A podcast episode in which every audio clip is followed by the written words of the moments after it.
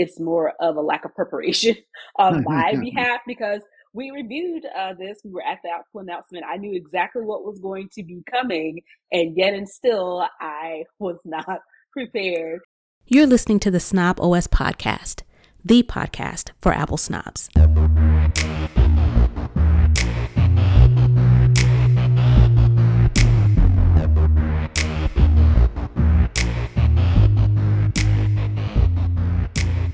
Hey, this is Nika Montford, aka Tech Savvy Diva. Yo, this is Terrence Gaines, aka Brother Tech. And you're listening and or watching the Snobble Show, the podcast for Apple snobs where we talk all things Apple and then some. Welcome back, everyone, to the latest episode of the Snobble Show. We have lots of things to talk about this week, so let's go ahead and jump into it. And we'll start with the lowdown where we talk all things Apple. First up on deck, I wanted to get this kind of out of the way first before we get into the real meat and potatoes of the lowdown. iOS 15.1 uh, was released um, last week, I believe, or was it this week? Nope, Time? it was um, it was on Tuesday, Monday. Monday, yeah, because this is Wednesday. Okay, yeah. So, mm-hmm. um, any first thoughts you have about the latest iOS because we did see that SharePlay is now in, um, implemented. Um, the COVID mm-hmm, vaccination mm-hmm. that we started, uh, that we talked about, uh, was in this release and a host of other things as well. Um, but is there anything particular that really stands out to you on this latest version? Um, not yet, um, because um, I'm not a big FaceTime user, surprisingly. Mm-hmm um, I'm either text messaging or I'll call you.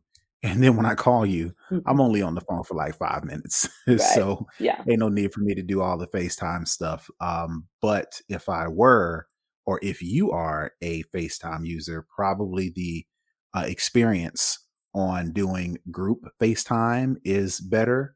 Um, you can actually share, you know, screens. You can uh, maybe even do you know movie watching together. You know, you can do that whole sort of thing uh, with uh, the FaceTime sharing, uh, capturing ProRes video. I don't need to capture ProRes video, uh, even though that's a cool feature to have. Even though I've got the phone to actually do it, because you have to have a 13 Pro or a 13 Pro Max to do it. I really ain't trying to capture that high of content uh, right now. Uh, the last thing that was pretty major for iOS 15.1 was the fact that you could, in theory, add your COVID vaccination card to the Apple Wallet via the app, Apple Health app. Uh, it's not that simple. There are a couple hoops you have to jump through in order to do it. So, wherever you got your vaccination from, they have to be an organization that has already partnered with Apple Health in order for you to then go into Apple Health, look up your organization, and request that they share the data. Once you request that they share the data, then they add that data to Apple uh, Health, and then you can go on Apple Health and then share that to your Apple Wallet. So that will enable you to be able to then, if you go to a concert, if you go to an event, if you get on an airplane, whatever the case may be, and you need proof of vaccination, you can open up Apple Wallet and then have a native experience to I to validate that you are, you know, you've been vaccinated, right? Mm-hmm. Not all health systems are in Apple Health. Um, and depending on where you got vaccinated, like so for instance, in my case, I went to a grocery store and used their pharmacy and got my vaccination. And I know for a fact the grocery store is not uh, uh, partnered with uh, Apple Health to share data. Uh, not yet, anyway. So for those people who uh, got their vaccination with their primary care physician or got it at a nationally recognized health organization, you may then be able to go into Apple, Apple Health, find that organization. But if you're like most of us and just went and got it where wherever you had availability, most cases you won't be able to take advantage of that. So all around the world, all that to say, Uh, there aren't too many features in iOS 15.1 that I personally can take advantage of yet, but you know, depending on who you are, you may be able to. So that's my yeah. general impressions. Yeah, I was looking forward to share play, but I do live alone, so and I don't go out that much because we are still in a pandemic. So there's not really many people that I can do this share play with. The other thing, as you mentioned, the COVID uh, card, I was like, let me go just, you know, I hadn't looked it up. I just went into my regular wallet and I clicked, you know, the add button and I was like, mm, it adds this transit card or another debit slash credit card. I'm like, where is it? Yeah, hmm. so you got to go into the Apple and so, Health app. Yep. And right. so when I looked it up, it was like Apple Health. I'm like, okay, fine, cool. I go into Apple Health. They say click on summary, and when you click on summary, you scroll down to the vaccination section. And I'm scrolling, scrolling. I don't see a vaccination sec- section. I'm like, well, then, did I not upgrade? I was like, let me go and check to make sure I upgrade. I'm pretty sure I did. Let me go and double check.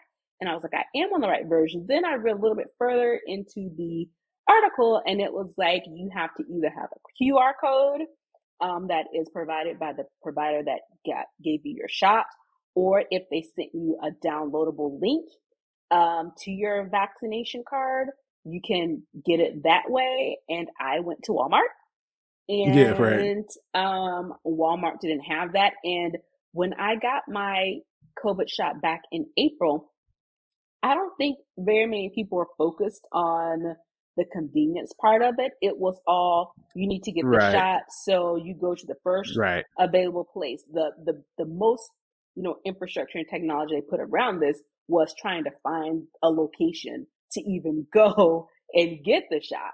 So yeah, so maybe folks who are getting it later will get the benefit of this, but uh, for most of us um, who got our our vaccination early on, we will not be able to at this point. Uh, and not na- not native to not not, not, not natively right not natively built into the app there i think you did a um, hookup on a way to um, to get your um, to get a digital copy of your card mm-hmm. um, and not and just a digital copy so you know don't a sleep, verified right? copy yeah Right, exactly. Uh, don't sleep on the other ways to get it in Apple Wallet. You can do it via um, if you do a lot of traveling, you can go through uh, Clear. I think if you pay for the, the Clear um, feature to where you can get through the lines faster, you can submit your um, records to get the app that way. The the way that I did it was through this service called Go Get Doc. And then you go there, and then you, you know it's real official, right? You have to mm-hmm. submit your driver's license information uh, on your vaccination card. You have to uh, provide specific information per dosage. So if you they're not just taking uh, your word took, for it. exactly. It's, you're not just scanning a picture of your COVID vaccination card and using that as digitized. This is actual, there are legit ways other than Apple to digitize your co- uh, vaccination uh, um, card. It's just right now, again, like you mentioned, the way most of us scrambled to get our vaccinations. They weren't thinking about no digital wallet. They weren't thinking about mm-hmm. Apple Health. They weren't thinking about Apple Wallet. They was like, get your shot, like you said. Get your so, shot. Uh, but but again, you can retroactively do it. You just don't have the benefit right now of doing it via Apple. All right. So let's get on to what we really want to talk about, and that is M1 Pro first impressions. Um, we talked about it last week. Terrence and both um, ordered uh, M1 uh, MacBook Pro 16 inch, uh, M1 chip MacBook Pros. We got them on Tuesday. Uh, we both set them up. I am actually recording the show from my M1 um, machine. I normally do it on my Mac Mini. Um, and uh, so I come downstairs to kind of sit up and get ready. You know, I got my new Mac. I kind of record from that. Let's get an idea. Well, there are a couple of things that were blockers in my normal setup. As you can see, I am using my AirPod Pros, which you normally see. But what you don't know is that I typically use the microphone, uh, an external microphone, a Yeti mic. Well, my Yeti is not set up uh, for all of the USB C ports that are on the M1. Um, the camera that I'm using, I'm using the native camera that is built into the uh, M1. Um, so you can kind of get a see a little bit of difference. Terrence is using his uh, external camera. I'm using the built-in. He's using his Yeti mic. I am using the the mic from my AirPods. So if you do hear a little bit of you know difference in quality from the normal audio, it's going to be for that reason. So right. So you more so than me right. are really field testing your M1 Mac more so than I am because you're using the native camera mm-hmm. and you are using the connectivity between your AirPods mm-hmm. and your new MacBook for audio uh, for microphone. So you're using it more than I am now. You know, not to get too much into my impressions, but uh, my main issue, my main reason why I get I wanted a newer Mac was because anytime I produce the show, uh, the way me and Nika do it is we kind of trade off. So one week she'll produce the show, the next week I'll do it. So this is her week to mm-hmm. actually produce the show. Uh, next week when I'm producing the show, that's when I'll do my real field test because again, my major issue with my old Mac is anytime I tried to re- record and stream live, my fans would kick up something terrible. Now, right mm-hmm. now, of course, since I'm only joining a video chat, for lack of a better, you know, for all intents and purposes, um, I'm only joining a video chat. So that's not really labor intensive as far as the processor, as far as the RAM, graphics, anything like that. Next week, when I'm actually producing the show and I'm recording and I'm streaming, then I'll be able to give you the real test. But again, as far as my very first impressions, I love the machine. You know, um, it's thicker than my 2016 MacBook Pro. It's heavier, but it feels more svelte.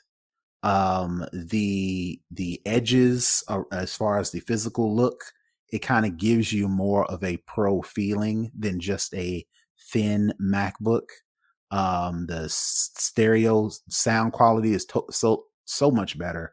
Um, I used FaceTime just a little bit just to test it. I actually FaceTime my mom today, and um, the camera, the 1080p camera, the FaceTime camera that comes in the notch that a lot of people hate, which personally I don't have a problem with. It doesn't bother me. I can't even see it now because I'm in Chrome, full screen Chrome.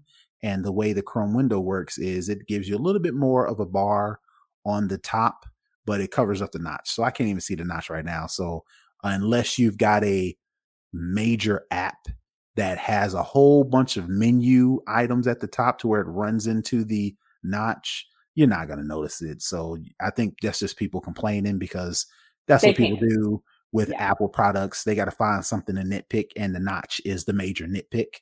And um, I saw something, I saw somewhere where someone put all of this stuff in the toolbar. And it's like, see who designed this? Half the stuff is behind it. So it was like tracking the CPU usage. I'm like, who's doing that? Right. Besides to you. like do some besides you and maybe if you're doing some benchmarking and you want to see some performance. Right. But for the most part, you're never gonna do that again. Right. So chill. And most people are using dark mode. So as soon as dark mode switches over, whether you're doing it when sunset hits or you're using dark mode all the time, you won't even see the notch. So no. uh, that's a little gripe about that. Um, again, uh, another one of my things that I miss is the touch bar uh, because I do do some video editing, and I was actually got accustomed to how the touch bar switched according to what software or what program you're using. I don't have that anymore. So, but on the positive, um, I can just do volume up and volume down you know, I can do play, pause, fast forward, and rewind quicker on this Mac than I can do on the touch bar because those are the most common uh, buttons that pretty much anybody uses. So on the old touch bar, uh, if you wanted to, if you were listening to music like on a separate desktop or on another screen that wasn't the primary screen, you had to switch over to the music app and then the volume buttons and the play, pause, fast forward buttons would reveal themselves on the touch bar for you to use them.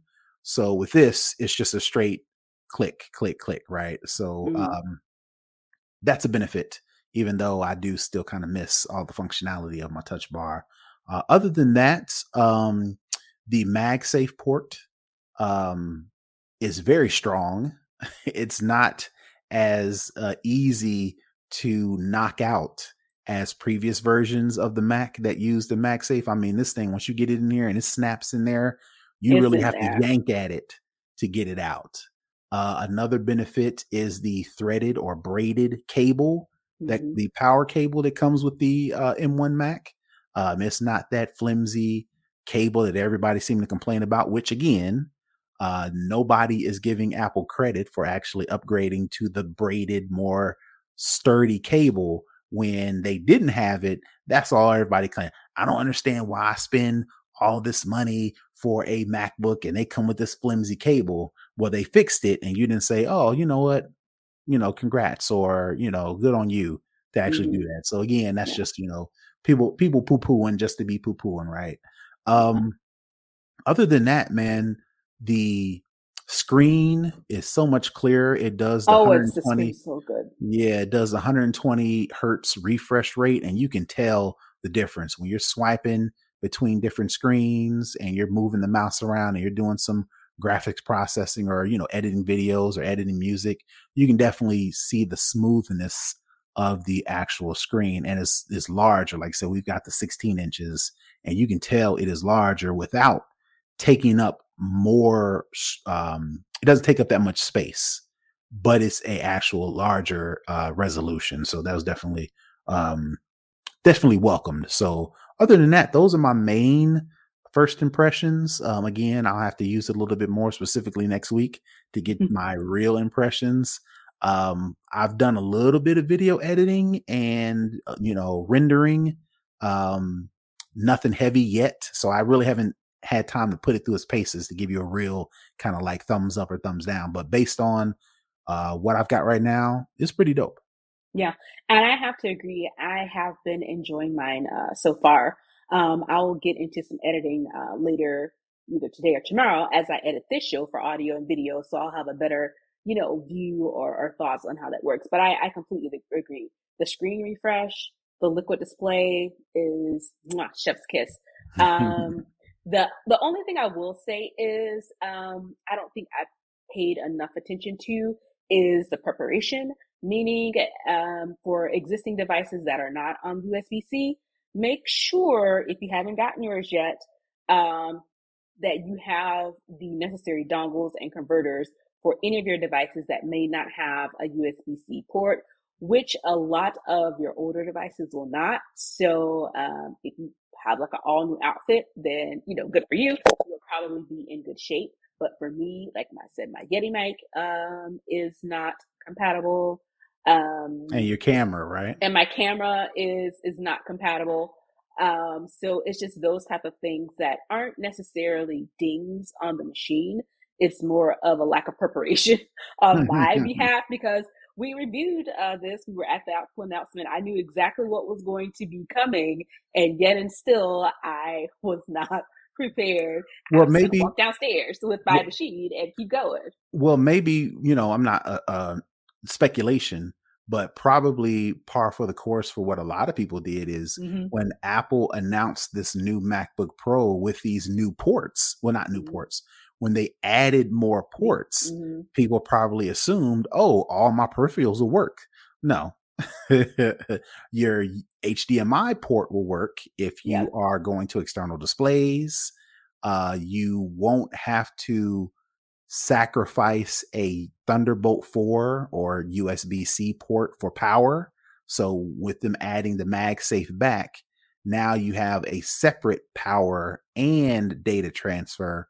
But if mm-hmm. you still want to use your Thunderbolt 4 port as a power, it can do that as well. But you get, in theory, you get an extra port because you don't have to sacrifice the power for the data transfer. Uh, but other than that, Oh, and the USB C slot. So if you're a person that's taking pictures, doing video, and you need to pop your uh, SD, card SD card into your Mac, you can do that. Uh, other than that, if you got any USB A, which is the traditional USB ports, uh, you know, again, like Nika said, you know, that is for our uh, Yeti mics and any sort of old school, not old school, but uh, earlier cameras, uh, yeah, you're going to need a dongle for that. Or what you can do is you can switch over from um, they've got a lot of cables and we'll we'll go over this in the hookup a little bit more yeah. but there are ways that you can get around it you're just going to spend a little bit more money to make yep. your stuff compatible but it can be done like i said i my macbook was uh thunderbolt 4 port so i was already ready you know but i still there's a i do want to switch everything over to thunderbolt 4 so i'm going to like i mentioned in the hookup when we get to there you know one of my hookups will be a way that i resolve that issue yeah definitely. All right. Um, I think that's uh, it for our first impressions. Um, a couple of more things to to talk about. Um, in addition to the M1 Max uh, shipping um, on Monday, and uh, you know most of us who had an early ship date getting those, um, macOS Monterey was available on 1025 as well, which was on Monday. Um, so if you have a compatible device, you can now upgrade um, to uh, Monterey OS.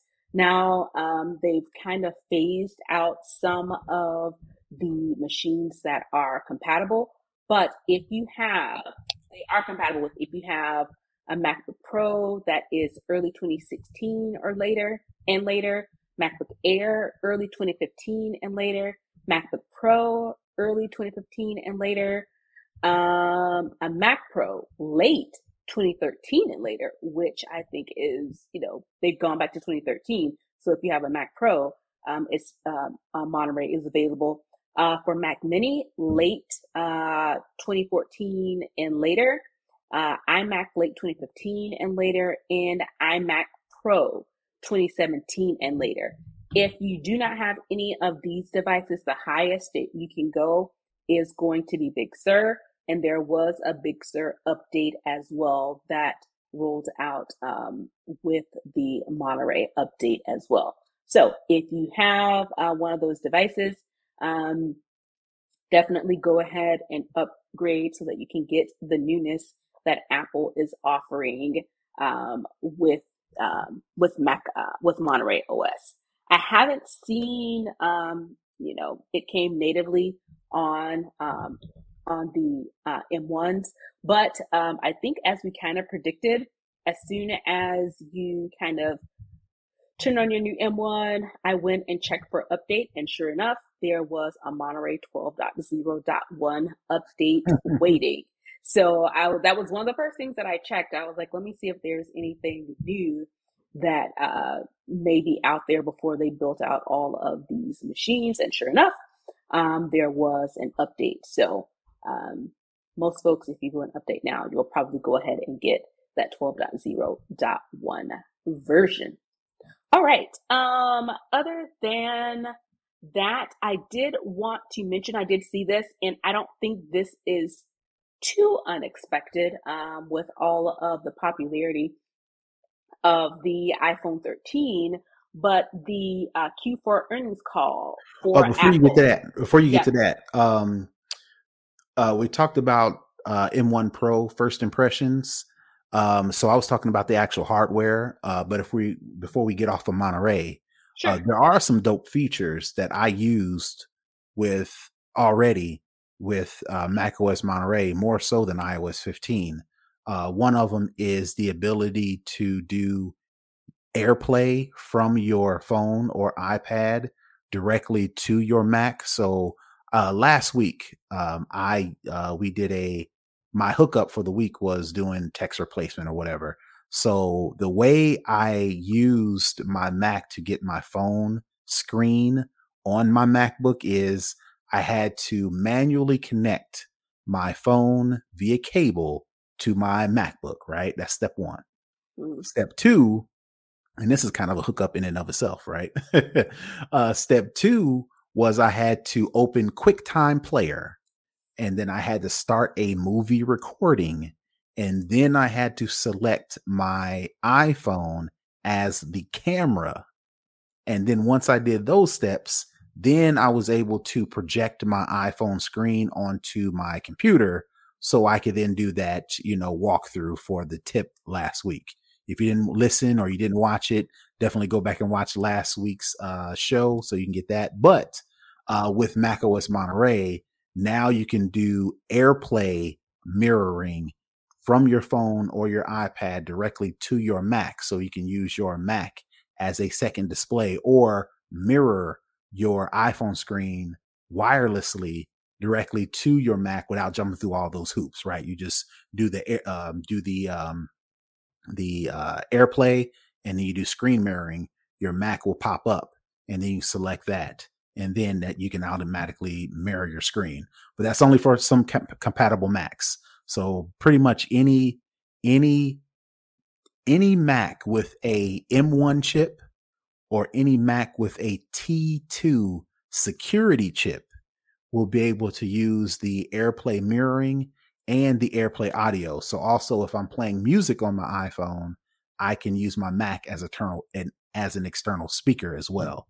So those were just a few of the features with macOS Monterey. Another one was Quick Notes. So right now, if I wanted to jot down a phone number, jot down an email, whatever the case may be, make a quick note. Previously, you got to open up the Notes app, you got to select a new note, you got to put it in the right folder, you got to go to the right field, and then you can do a note. Well, now in macOS Monterey, if you take your mic, or not mic, your mouse, and drag it to the lower right hand corner, it'll pop up a little field that you can then click on and it'll open up a quick note to where you can quickly type. So basically, they've just cut the steps that it takes for you to quickly pop open the Notes app to where you can do a note. So that was a cool feature. Uh, the last one was shortcuts. They've brought shortcuts to the Mac to where now you can go in and select and set up automations on your Mac that will work across your iPad and your iPhone. So those are just a couple of the features that I've actually used only having my Mac for what a full day, right? Mm-hmm. Yeah. So again, definitely check those out if you do. Um, uh, I would highly suggest doing uh, Mac OS Monterey just for those features. Cool. All right, let's keep on going. Um, as I was mentioning, the um, Q4 um, Apple earnings call is happening tomorrow, which is Thursday, uh, October 28th. The earnings will be announced around uh, 1.30 Pacific time. And then the actual Apple earnings call with Tim Cook and all those financial folks directly at Apple will happen 30 minutes later at 2 uh, p.m. Uh, Pacific Standard Time. Um, and they're expecting to see a huge bump in revenue, which I don't think is that shocking, as I was mentioning, especially as it relates to the popularity of the iPhone 13 sales. Um, especially uh, when you kind of take into consideration the chip shortage issues and and those things, which will likely be um, you know front and center and and a part of the conversation as well um, as it relates to um, to the sale of the device.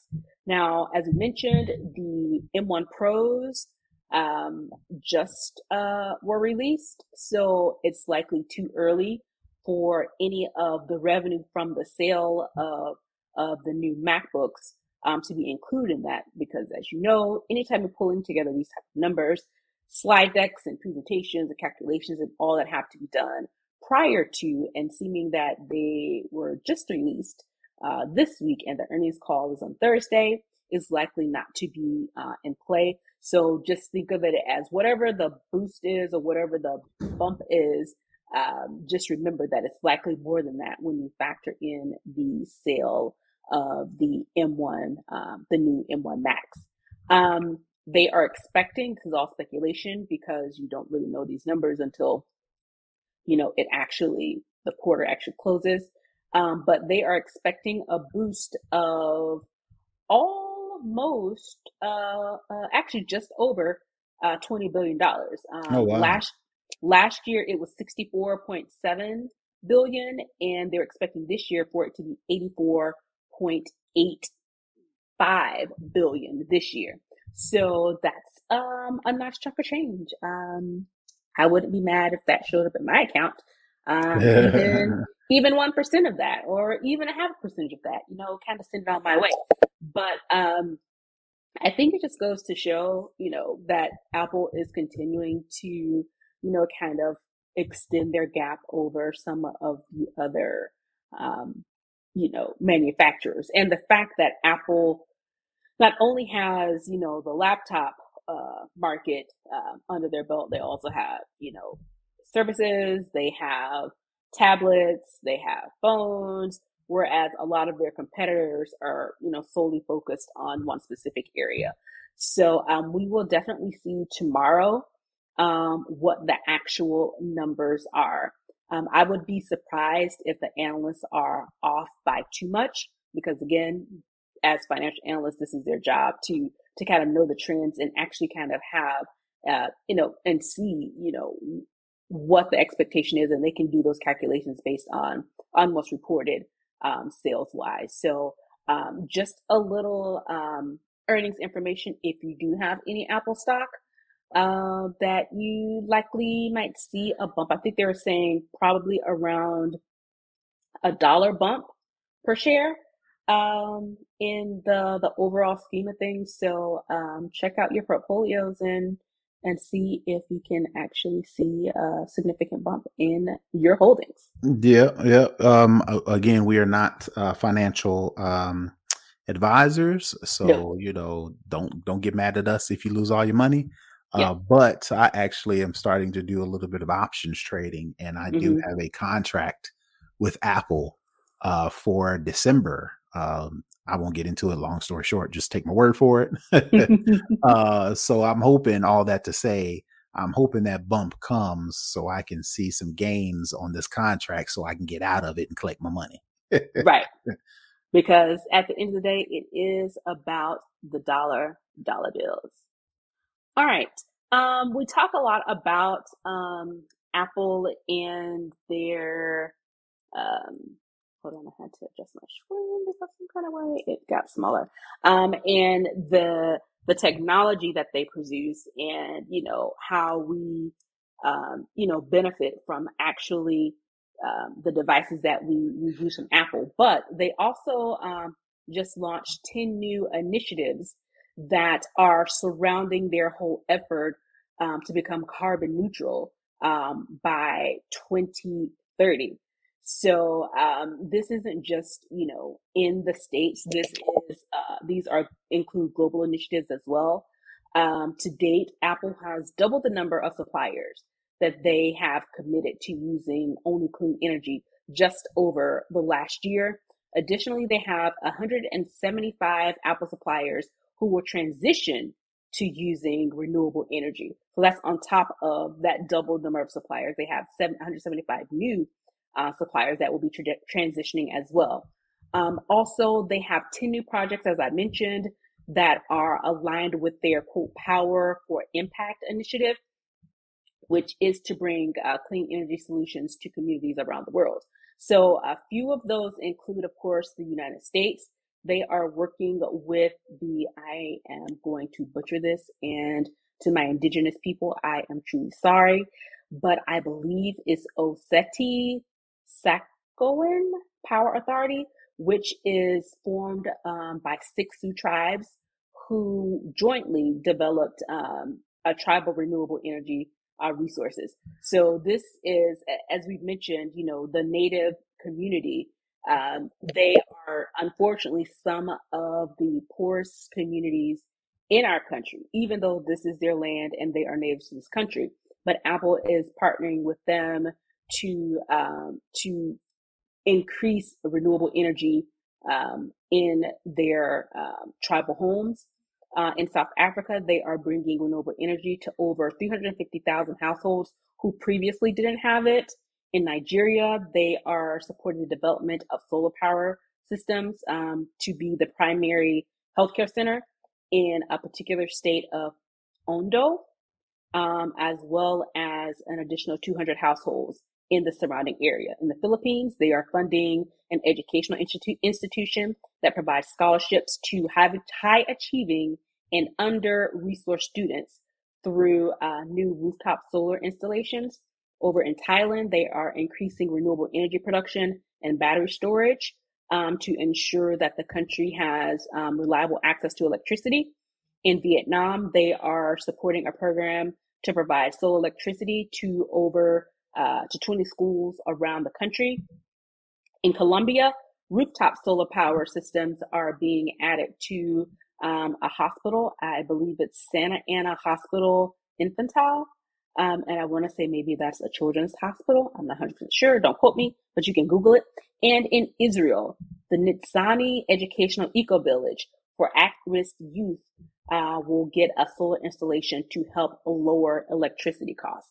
So in addition to the devices and services that we enjoy from Apple, they are trying to do their part to help with the climate change crisis that faces not only our country, but the world at large.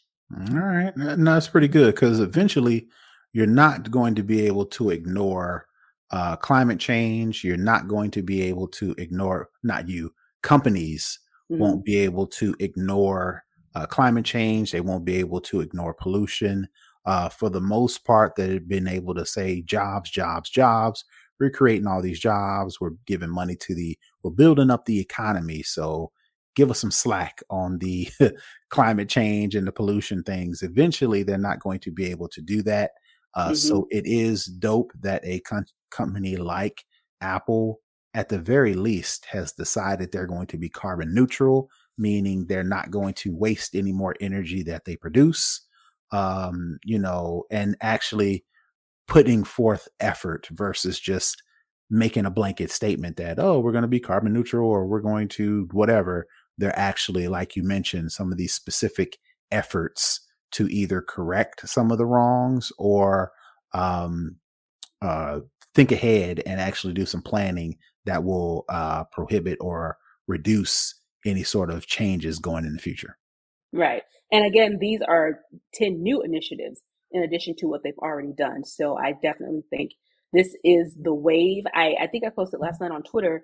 I was like, there is a mosquito in my bedroom who is trying to attack me. And I was trying to kill it. And I was like, we are at the end of October. Aren't mosquitoes supposed to be gone? And someone commented, it's, it's called climate change. And I was like, oh. right. Yeah. So yeah, we just had our mosquito people come today to mm-hmm. uh spray our house because again, these things are not going anywhere. So it makes sense. Yeah. Yeah. All right. That is it for the lowdown. Let's head on over to Second String where we talk all other tech. Starting off with our quote unquote babes. Facebook is back in the news, and this story um, actually kind of builds on something we we had we we briefly mentioned last week. And over the course of me doing the show notes uh, this morning, there are some more things that have come out about Facebook that I'm sure um, everyone is aware of. But this particular thing, um, this is a, a story from um, The Verge, um, and it's entitled Facebook's Lost Generation. So essentially, Facebook is losing its young population. So uh, based on the the data that they got, I don't know how they got it, but they got some screenshots and uh, not only screenshots, but an internal Facebook uh, slide deck that is specifically focused on, you know, I think it's Generation Z and maybe Generation Alpha. I don't, I don't know. know what the number. I don't. I don't know what their names are anymore. They lost me. I mean, after millennial, right. I know Z, but I don't after Z. I, I don't even know. All but, I all, in, all I know is I'm a Capricorn. right. So essentially, what you know the results of of this meeting was or this presentation with this information a couple of key highlights teenage users on uh, facebook have declined by 13% since 2019 that's just two years ago they are expected an additional 45% decline over the next two years young adults meaning those who are between the age of 20 and 30 are expected to decline by 4% over that same time frame. So they are losing, uh, you know, their, the, the youth, I guess, participation, which let's be honest is driving, you know, the culture ahead. They, Facebook wants to make sure they continue to tap into young people because those are, that's the next generation of, that's going to be the next, you know, buying power block. And um, what they were saying in the article is that a lot of these younger users see Facebook as a place for quote unquote old people, and they their old people are they think people between the ages of 40 and 50 are the ones who use Facebook the most. And uh, another stat was that the younger the user is, the less on average they regularly spend on the app. So the younger you go, the less time they are spending on Facebook. And Facebook basically says, you know what, you know, the aging user base, you know, the folks who are primarily using Facebook mm-hmm. is a quote existential threat to the long term health of its business. So what all of this, I think to me signals is that this rebrand that we kind of heard about last week may be this, you know, presentation that they were a part of that the Verge got, you know, screenshots from and the deck from. Maybe they are actually going to change the name or change the model or rebrand themselves to go after the youth population because teens, it says, spend two to three times more time on TikTok than on Instagram, and that Snapchat is the preferred way for them to communicate with their friends. Um, the account registrations for users under 18 were down 26%. So, and I think um, another thing that they mentioned is that a lot of of this population are really into Fortnite, and I don't know what the Robux thing is. Is Roblox. Mm-hmm. Roblox, yeah, mm-hmm. that's where they're spending uh, spending most of their time, and of course money because you have to buy certain things in these uh, in these worlds, uh, mm-hmm. uh, so to speak. And so you know the the the rumor is that you know Facebook is going to go over to this meta universe. They're going to cater their products to uh, younger users. Um, all of this, I think, um, is going to be allegedly announced on, I think it's tomorrow, which is Thursday at Facebook's, um, what do you call it? Their, their Connect conference. Yeah, mm-hmm. on October 28th. Mm-hmm. So this is where I guess I'm assuming Zuck is going to lay out his roadmap uh, for the company on on where they are planning to go. So um, I guess we'll see because we did see, you know, their whole uh, virtual, their AR glasses. That was they were trying to bring that back. Um, they hired all those people, I think, in Europe to uh, look into this whole metaverse, um, fake world simulation type type environment. So I think based on, you know, some of the things and some of the steps that Facebook has taken, that some of this, it may be some truth to it. Well, um, I mean, it's not a question of whether or not there's truth to it. It is true. Um, Facebook as a platform, as a service, does have issues when it comes to younger users. Flat out, like you mentioned, younger users are going to apps like TikTok, a little less so Instagram, Google, YouTube, but then Roblox and Fortnite and PlayStation and Xbox, that sort of thing. They do not have that at Facebook as a platform. And that's important uh, when I'll explain a little bit later. Facebook as a platform, as a service, does not have that thing that will bring users in.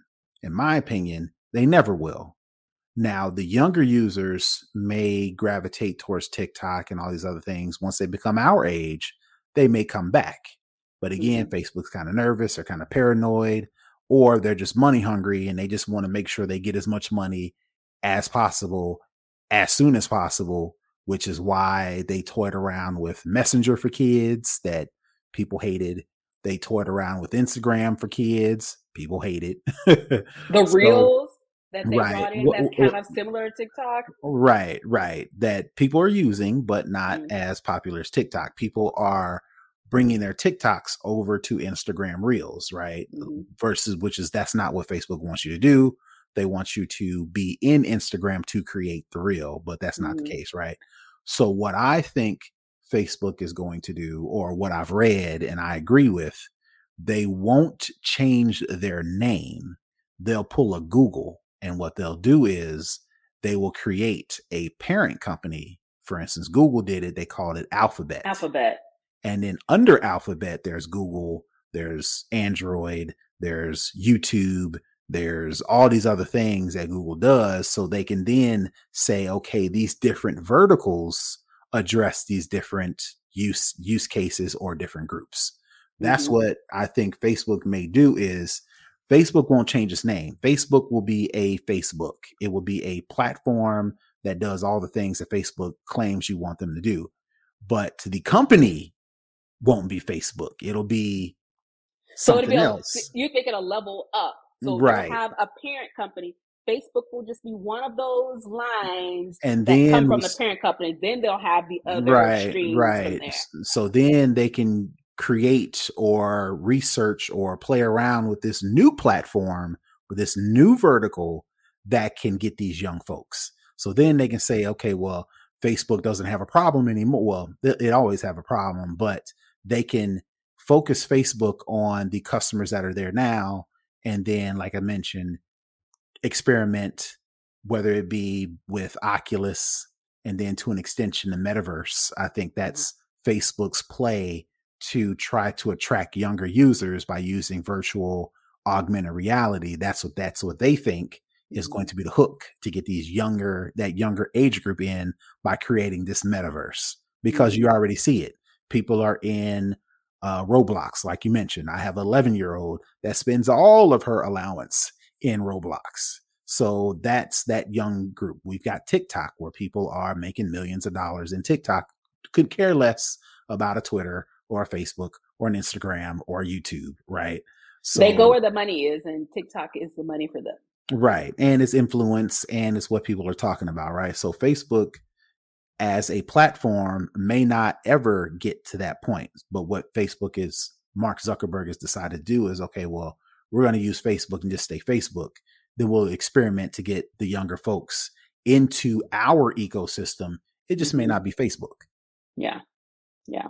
Because again, Facebook, the company, they do own Instagram and WhatsApp and all of those, like you said, it does make sense when you, when you think about it that way.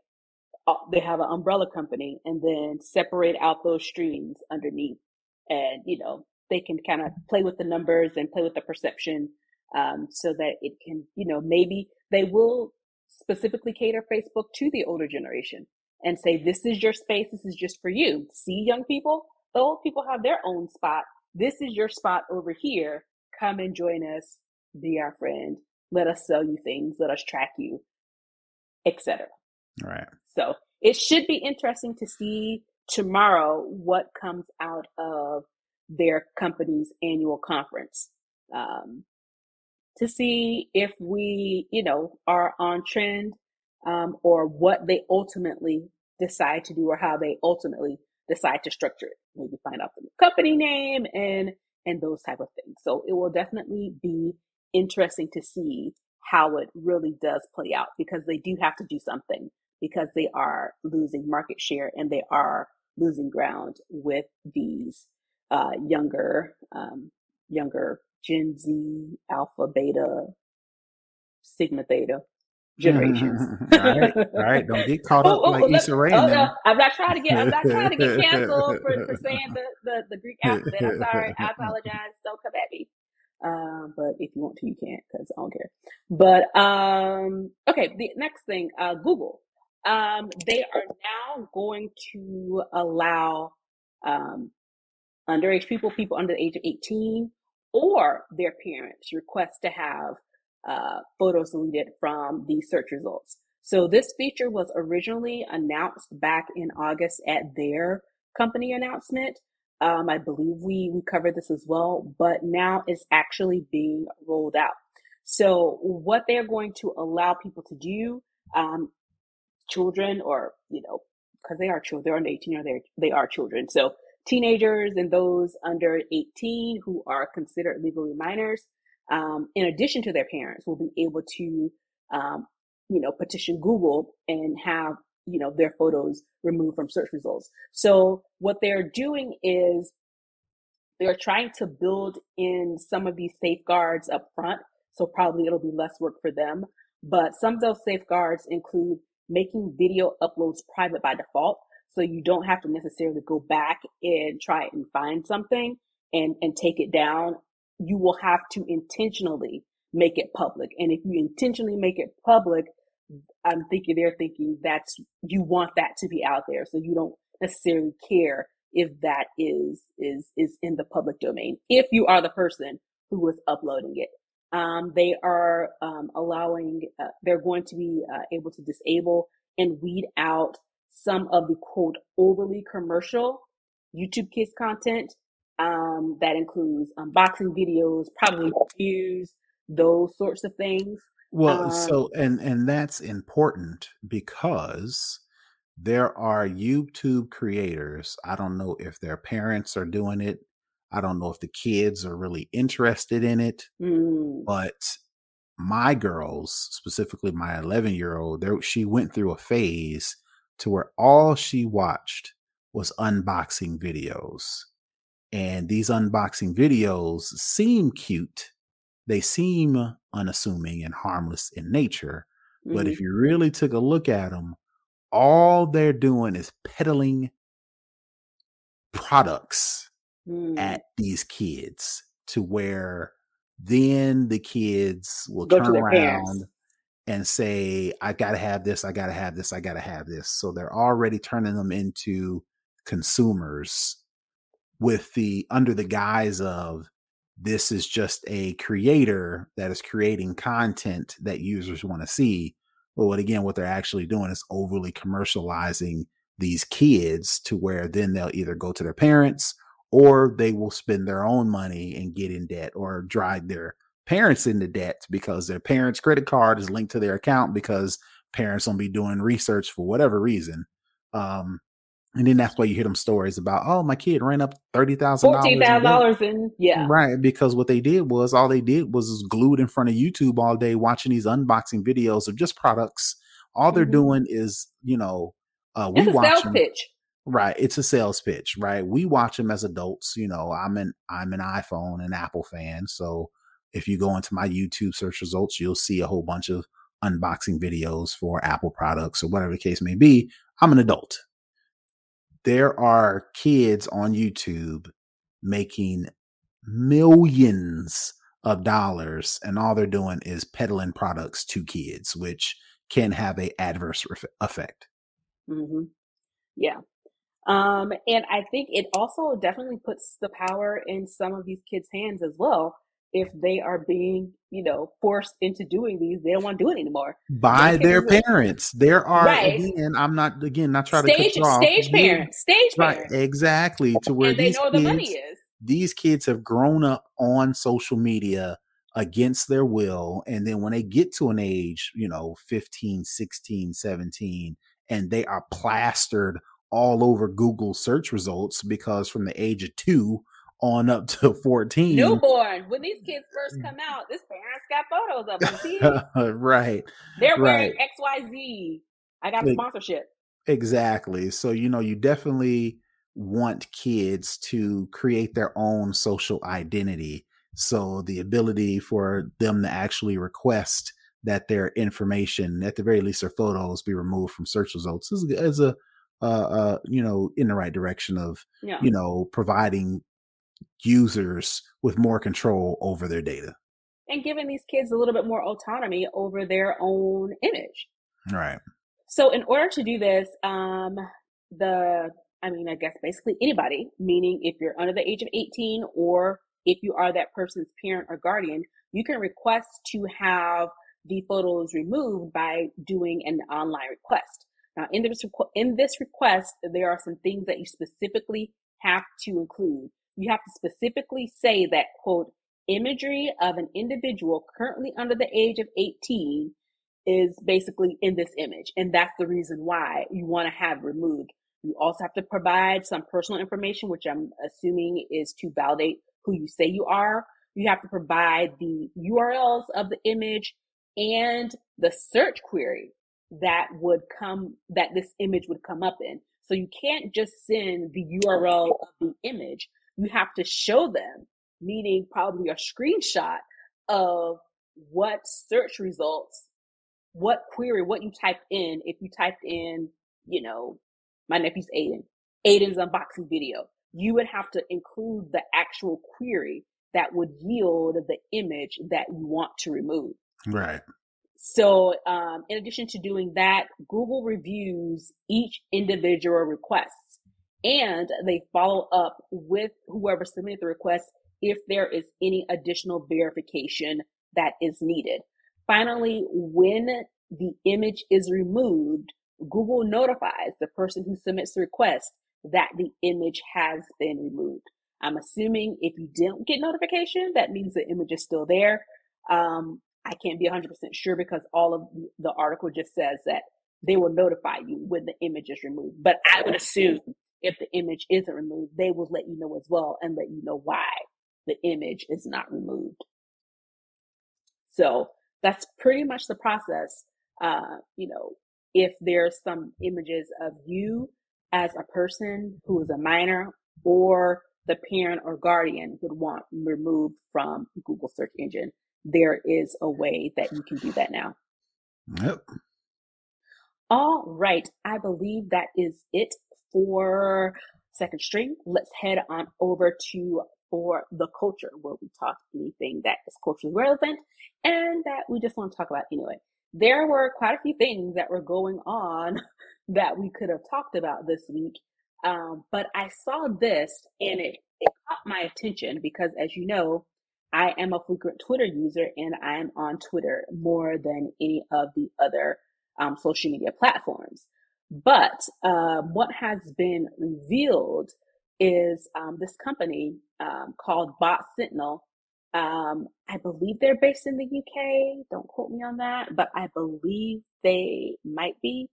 Um, so they did um, a, a, basically a, a, study, a report, specifically based around um, the UK royals, um, the Duke Harry and Duchess, mm-hmm. yeah, Duke and Duchess of Sussex, Harry and Meghan. Of course, Meghan is an American citizen. They went through all of the racial stuff in the UK, the harassment and all that kind of stuff. They moved, they stepped back from being working royal people now they're private citizens and they are based here in the United States in California. So um, this this group Bot Sentinel released um, their report on Tuesday, and what this report found that they analyzed 114,000 tweets related specifically to Harry and Meghan, and they in- identified 83 Twitter accounts that allegedly makes up 70% of the most uh, what is that? The most heinous and anti-Sussex sentiments. So of those 83 accounts, mm-hmm. 70% of the hate and harassment target to these people mm-hmm. comes on, on all of Twitter comes from 83 accounts. So between these 83 accounts, it makes up more than uh, 187,000 combined followers. From these 83 accounts, but the, the kicker is that the reach from these 83 Twitter accounts is 17 million other Twitter users. And 80% of the harassment that they found were directly related and targeted to Meghan, who is half black, half white, and is American. And what I found, I guess the most interesting part of this whole conversation is that these aren't bots that are doing this harassment. Very few of these 83 accounts are bots. Most of these accounts are the content is generated by actual people. So there are people who literally just apparently sit on Twitter all day and harass people that they don't know. Are, are you surprised? Are you surprised I'm, by any of I'm, this? I'm not surprised, but when you see the numbers, it's just astonishing that 83 accounts can do this much damage. So they have this thing. So of the 83 accounts, 55 are considered primary accounts, and the remainder are considered secondary accounts. Um, but as of when I when I first did this, it was four of those 55 accounts have been suspended for violating the content. I mean the Twitter user agreement. And I want to say before I came down to record, I think another seven were added to that list as well. So, in addition to people, physical individuals, human beings run these accounts, not only are they smart enough to use these 83 accounts to reach these 17 million people, they are smart enough to, you know, use evasive maneuvers to avoid detection by de- deactivating their accounts or protecting their tweets or even mixing in other content to make it seem like they just aren't solely there as a hate account for these two people that they don't know. Even though, you know, it's just kind of like a, a little smoke screen. So I say all this to say is we know Twitter can be a dumpster fire. We've said it many times before. We've seen how bad it can be. We've seen it even more recently with Lil Boosie back harassing Lil Nas X, telling him to kill himself, that nobody wants him here, you know, and he hashtagged, you know, I think whatever related to kill yourself or suicide, he, he hashtagged it. So it would show up, you know, in searches. He still has his account and he's still, you know, talking trash. Well, so, so well, that's well, you know, the difference is the difference. Know, yeah, there's a difference in right. what these, you know, two things are. Hmm. But the the question is is is related to both, even though each instance is separate. Should Twitter be doing more? Is there more they can do? Can they even keep up with the amount of traffic that you know Twitter generates, whether it's hate speech, whether it's racism, whether it's homophobia? Can they even keep up with this, especially that people have become so smart in maneuvering around and knowing, you know, kind of how to hide in plain sight, so to speak? So, uh, should Twitter be doing more? Yes. Uh, can they keep up? No. Um, those are the short answers. Uh, the larger thing is, again, I asked the question earlier: Are you surprised, uh, specifically with Harry and Meghan? Megan, what is it? Is it Megan? It's Megan. Megan. Is Megan? Yeah. Okay. Uh, because they're the perfect storm. You are dealing with royalty mm-hmm. and the UK specifically, if not the world in general, is fascinated with royalty, always has mm-hmm. been. Um, then you add that on to the fact that he is uh, Harry is going outside of the UK for his bride. He went outside of Europe Mm-hmm. Make it mm-hmm. even worse, he went to America. So mm-hmm. you add that. Then you add on top the fact that she is not solely Caucasian. She's mixed, mm-hmm. uh, you know, according to her. Well, not according to her. She is biracial. You know, her father is white. Her, her mm-hmm. mom is black. So you add that up. That is the perfect storm for people to be upset enough to where real people are actually channeling and funneling all of this hate directly towards them. I mean, it doesn't take you you don't have to go f- so far from the tree to uh Harry's mom, Princess Diana, and she just was like, "Yeah, I really ain't with all this royalty stuff," and they hated her for that. So and she ended up being with when I think at the time of her death, she was with a non-white person. I mm. think he was. I'm um, not sure, uh, but. He, the the fact that she was just like, yeah, I'm not really on this all this royalty stuff, and they drove her to the links at what she went, you know. Mm-hmm. Um, so you Harassing can imagine, her, yeah. right? So you can imagine, you know, then his her son, you know, not only you the know going against one. right right going against you know royalty but then bringing in this american this black american you know so that's just a perfect storm so yeah. all that to say i can see this is very plausible to me. Um, the bigger question is should Twitter be doing more? Yes, but the problem, the same problem as Facebook is having, that's not the problem, challenge. The same challenge they're having is Twitter and Facebook are marketplaces and they do not create any content. All of the content that is on their platform is created by us, the users. All Twitter and Facebook is doing is providing the marketplace for us to provide and exchange this information. Since the data is the actual product, all Twitter and Facebook and some of these other social media platforms, all they care about is the data. They don't care about the people. What well, let me not say they don't care. Their focus is not the people who provide the content because we are free, free thinking people who have our own opinions and have our own thoughts and have our own ideas. And Twitter and Facebook, rightfully so, we don't control that. If you want to go on Twitter and open up Facebook and spew hate, you know, in a perfect world, you can't, I can't solely depend on Twitter or Facebook to clamp down on that because you can't clamp down on people because people are people and they're going to people all over Twitter people, and all over Facebook. People but, be people. right. Um, so if, eventually, ultimately, it's going to come down to us. Now, what the responsibility of a Twitter or a Facebook is the fact that they are using that content to create income.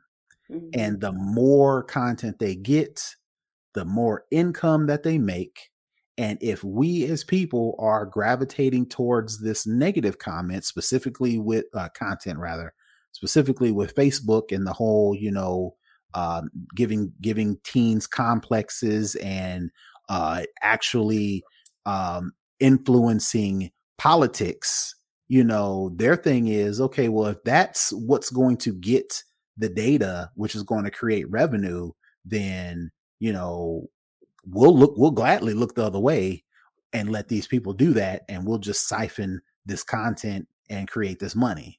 You know, if they're going to do that, then yeah, they should have some more responsibility as to how they do a better job of making sure we don't walk off a cliff because they are con- they are can directly contribute are um not contributing they are um um what's the word they are making money lack of a better term off mm-hmm. of our you know uh, up, off of our content so they mm-hmm. should have some they should shoulder some responsibility but ultimately we are the ones providing the content you know so yes they should be responsible but I mean, people are going to people no matter what Twitter and Facebook decide, no matter what the government decides to regulate.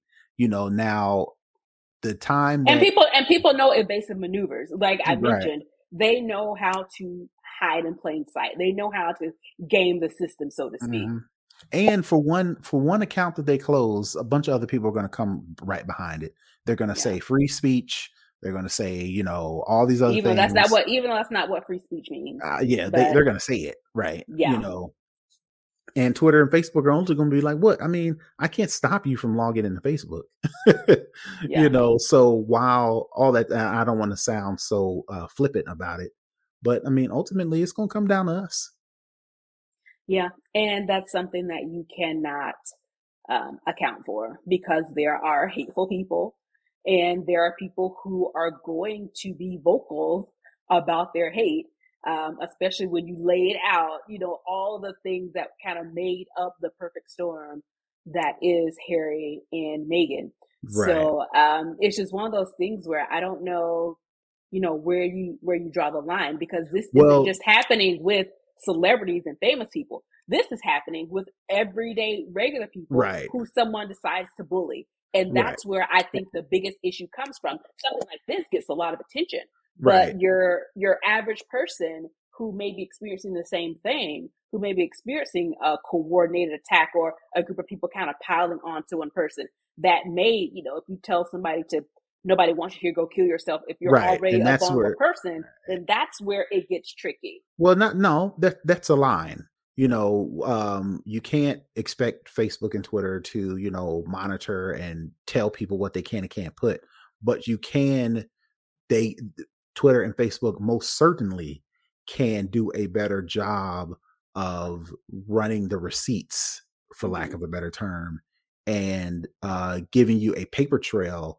to where this content led directly to this effect of whether somebody harming themselves or influencing politics, like with the Cambridge Analytica mm-hmm. and all the Trump, um, the presidential voting things, you know, and how mm-hmm. you know those uh, those groups utilized Facebook to organize and mm-hmm. actually plan the insurrection in January. You know, you can definitely have a paper trail and trace that back to how they were able to utilize social media. So that is a clear line where social media platforms like Twitter and Facebook can say, "Hey, we can do something about that."